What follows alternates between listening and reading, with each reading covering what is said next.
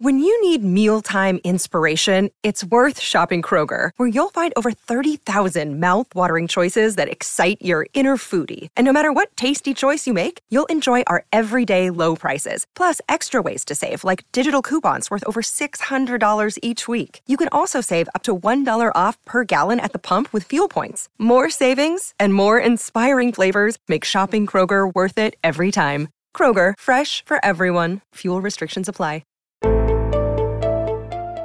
Daily Cogito. Svegliarsi per pensare oppure pensare per svegliarsi. Ogni mattina, dal lunedì al venerdì, con Rick Dufer.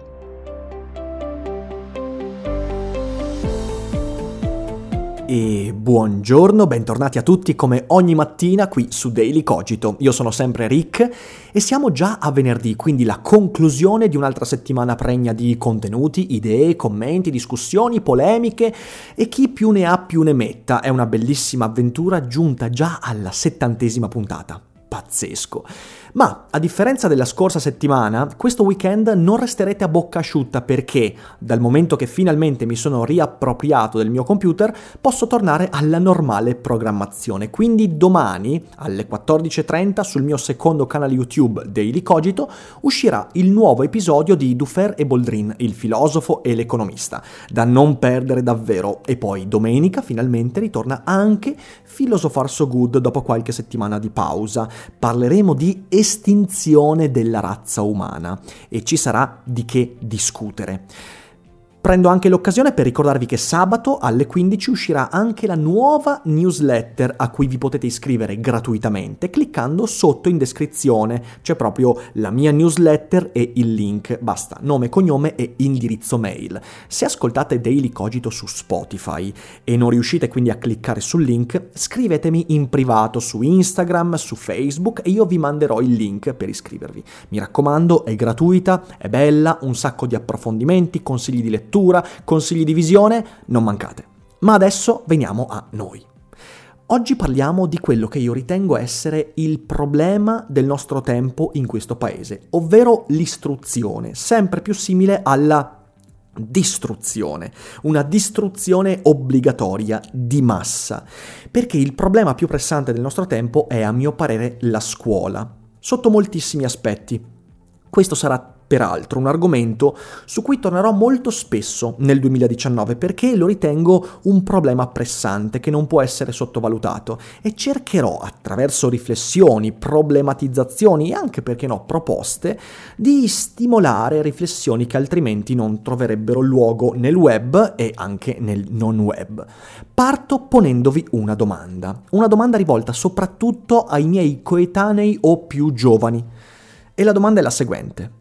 Ma voi a scuola, quante volte avete avuto occasione di discutere davvero con insegnanti e personale scolastico in ore di lezione di problemi quali il denaro, la politica e la sessualità? Pensateci bene. A meno che non siamo stati davvero fortunatissimi, capitando in una classe particolarmente illuminata, con insegnanti molto avanti e con grande spirito di iniziativa, perché ci vuole spirito di iniziativa, non è la scuola che ti impone di parlare di certe cose, per discutere dei problemi che ho appena accennato, allora lì ti è capitato sicuramente di parlare con qualche insegnante di politica, di denaro, nei termini della sua natura, della gestione, della differenza fra risparmio, investimento, spesa, debito, obbligazione, contratto, eccetera, eccetera, e sessualità. Per esempio, io di politica e denaro a scuola non ho mai sentito parlare, di sessualità soltanto in terza media con un prete. E anche lì bisogna essere molto fortunati e bisogna capitare con qualcuno che abbia la mente un po' aperta per riuscire a carpire qualche informazione utile. Eppure, se ci pensiamo bene, politica, denaro e sessualità rappresentano tre delle istanze sociali ed economiche che dominano la vita degli adulti. La politica è il dominio della relazione sociale.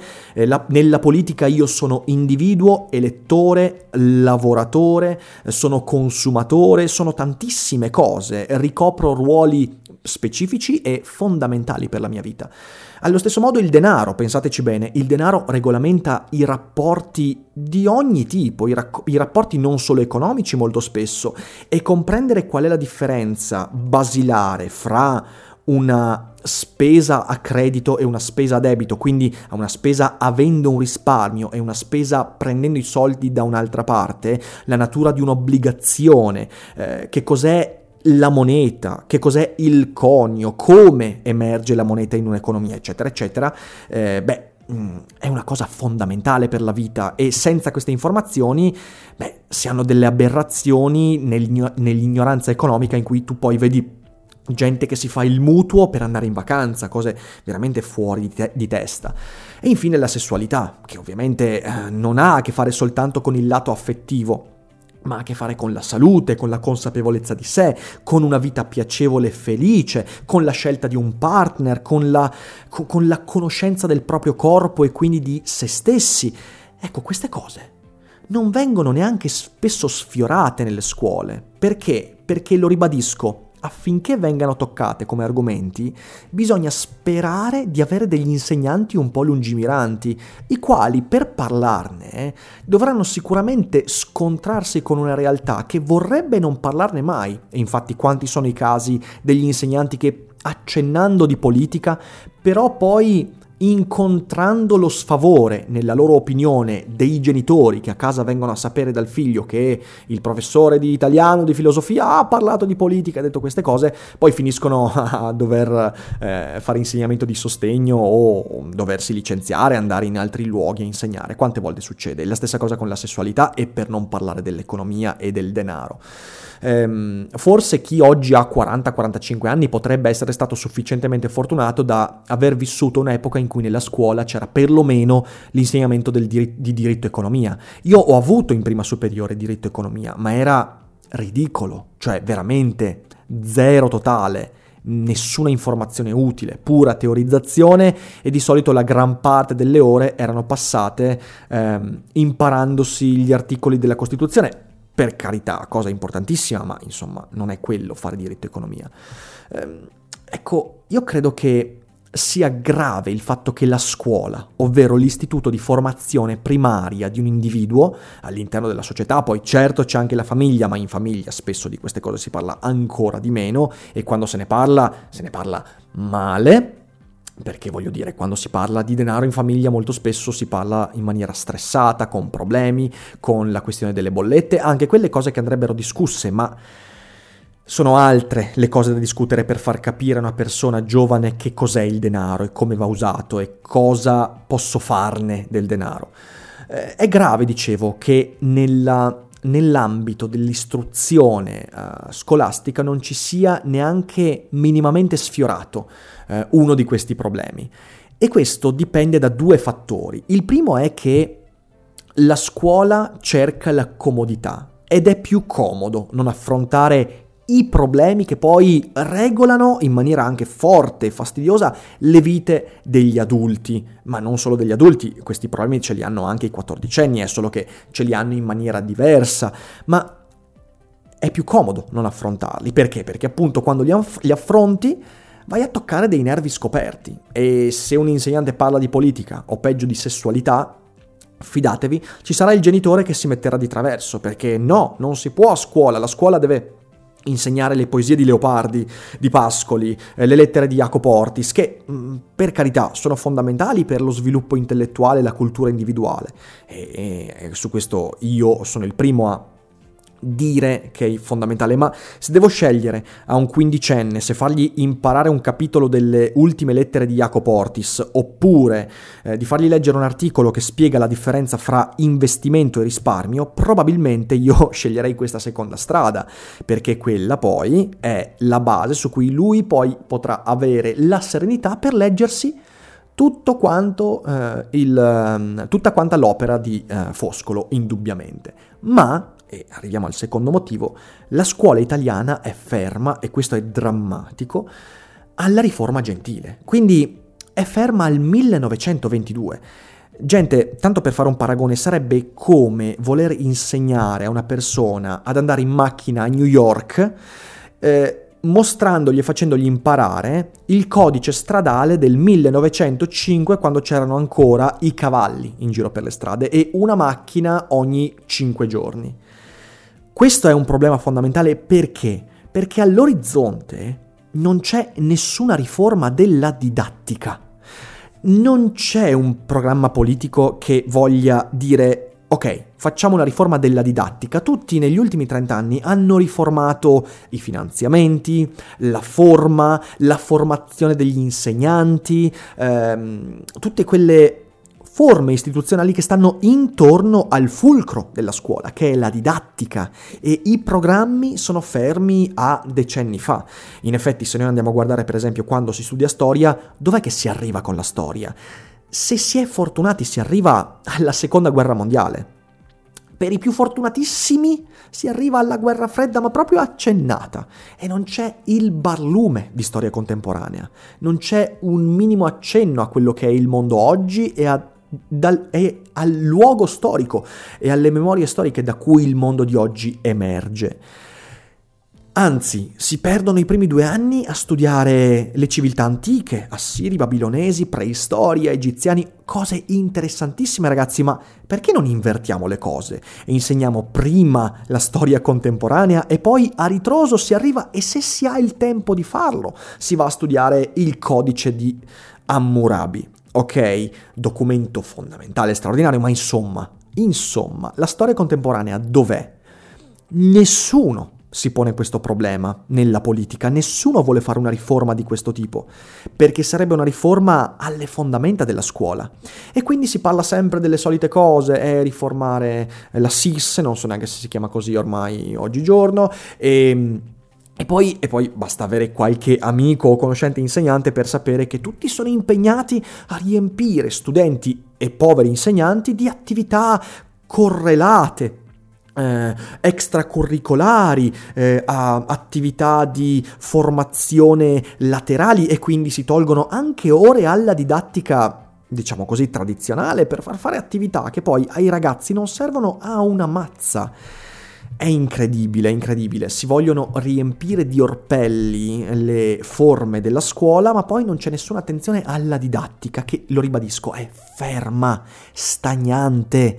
E come fai tu oggi, a un 14enne del 2018, a inculcare Leopardi, se poi quel ragazzo affronta problemi di tutt'altro genere? Oh, attenzione, no, questo non è vero. Affronta gli stessi problemi di Leopardi, ma con mezzi diversi. Il che significa che tu, prima di insegnargli Leopardi, per fargli capire quali fossero i problemi che Leopardi stava affrontando, tu devi fargli capire quali sono i problemi suoi oggi. E niente, non è sfiorato neanche questo problema nella scuola contemporanea. Quindi vorrei iniziare questo percorso in cui periodicamente, abbastanza spesso, parlerò di didattica, formazione, scuola, e lo farò da esterno, perché io credo che la scuola ormai vada riformata dall'esterno in qualche modo. Vorrei dare un paio di consigli, uno rivolto agli studenti e l'altro agli insegnanti. Partiamo dagli studenti. Il consiglio, ragazzi, è: non accontentatevi della scuola, cioè sperimentate il vostro sapere, i vostri stimoli intellettuali, le vostre passioni al di fuori della scuola. Non pensate che quello che vi dà la scuola sia tutto quello che la vita poi vi richiede per riuscire in quello che vorrete fare. Non è così. E se vi convincete di questo, fidatevi, è la strada verso il baratro. La scuola vi dà un barlume di cultura nozionistica, e se siete fortunati avrete qualche bravo insegnante che vi inculcherà un po' di pensiero critico, ma accanto a questo dovete partecipare ad assemblee, entrare in associazioni, creare iniziative culturali di qualsiasi tipo, buttatevi, fate teatro, fate ovviamente sport, Fate casino con la vostra vita, ragazzi. Non accontentatevi di quello che la scuola vi dice di fare, ma fate di vostra iniziativa cose che vi permettano di capire quello che volete fare della vostra vita. La scuola questo oggi non ve lo dà ed è un problema. Chiedete ai vostri genitori di parlarvi a casa di denaro, di sessualità, di politica. Sono le cose che nella vostra vita di adulti poi regoleranno la vostra felicità. E maggiori saranno gli strumenti che avrete in quei campi, migliori saranno le possibilità di realizzarvi. L'altro consiglio va agli insegnanti. Cercate, ove possibile, di forzare le maglie della didattica. Ci sono alcuni insegnanti che non si accontentano di dare letture, le letture che danno tutti per le vacanze, quindi I sentieri dei nidi di ragno di Calvino, e quindi decidono di dare Le Cosmicomiche di Calvino, oppure I Malavoglia di Verga, oppure Uno Nessuno, 100.000 di Pirandello. Di nuovo, libri bellissimi, straordinari, Il Signore delle Mosche e tutto quello che ne viene, ma ci sono autori che la scuola non prende neanche in considerazione, non solo italiani, e quindi anche statunitensi, anglosassoni, francesi, che i vostri ragazzi amerebbero molto di più. Fate leggere loro Kurt Vonnegut, fate leggere loro qualcosa di fantascienza, fate leggere loro cose che sono più vicine alla loro sensibilità, e voi da vostra parte approfondite il loro mondo. Non schifate Facebook, non schifate Instagram, non pensate che siano cose stupide, cominciate ad entrare in questi mondi, giocateci, sperimentate, rompetevi la faccia, prendetevi dei rischi, mettete a rischio la vostra autorità per prendervi autorevolezza ai loro occhi. Questo è quello che va fatto, e lo so che è uno sforzo in più, che la scuola non vi aiuta, che la scuola anzi vi ostacola, ma siete voi che lo dovete fare questo. La scuola non vi darà mai un finanziamento, uno stipendio per iscrivervi ad Instagram e interagire con i vostri studenti. Prendete l'esempio del mio amico Tommaso Ariemma, che oltre ad aver scritto un libro sulla filosofia e le serie TV, a scuola fa anche delle attività interessanti. Portate i vostri studenti a manifestazioni culturali come Pop Sofia, se siete in centro Italia, o tanti festival. Portateli a vedere cose che abbiano a che fare con la loro vita. Questo è fondamentale. E concludo dicendo una cosa, un invito che in parte è amaro, però in parte è anche una speranza. Chi aspetta la politica soccomberà. La politica non si sta muovendo e non ha interesse a muoversi in questo, non ha interesse a cambiare l'approccio della didattica, della scuola, dell'istruzione, perché alla politica va bene così, va bene che ci siano persone che vengono riempite di nozioni che 2 giorni dopo averle imparate, dopo 2 giorni, diciamo così, 2 giorni dopo l'interrogazione o l'esame, vengono dimenticate. Se aspettiamo la politica, ciaone, come dicono i giovani oggi, ma in realtà lo dico anch'io, perché sono giovane ovviamente, il crack della scuola arriverà prima o poi, proprio perché non c'è nessuna volontà di riforma vera della didattica, di creare una scuola per il terzo millennio. Quindi prima o poi la scuola farà crack. Il come si manifesterà questo crack, questo dipenderà da noi che facciamo istruzione. Mi metto in mezzo anch'io che non lavoro nella scuola, io faccio istruzione, io ho insegnanti che proiettano i miei video e fanno ascoltare i miei podcast a scuola, non per sostituire il loro lavoro, ma per integrarlo, per far capire ai ragazzi che ci sono anche insegnanti che sono vicini a internet, quel mondo che per loro è così fondamentale.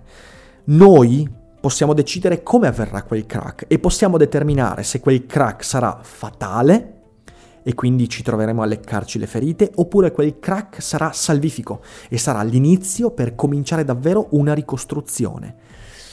Tutto dipende dall'azione dei singoli che decidono di fare con le proprie competenze il meglio che possono, sia dalla parte degli studenti, che dalla parte degli insegnanti, che dalla parte di quelli che stanno al di fuori della scuola, quindi il sottoscritto e tanti altri.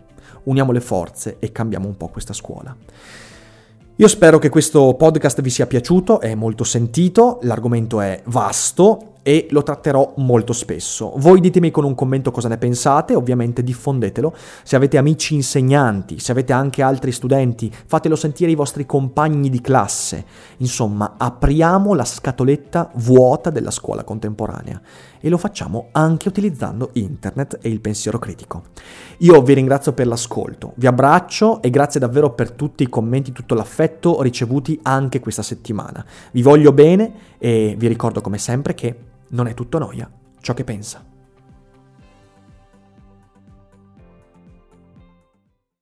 E adesso un bel caffè finito.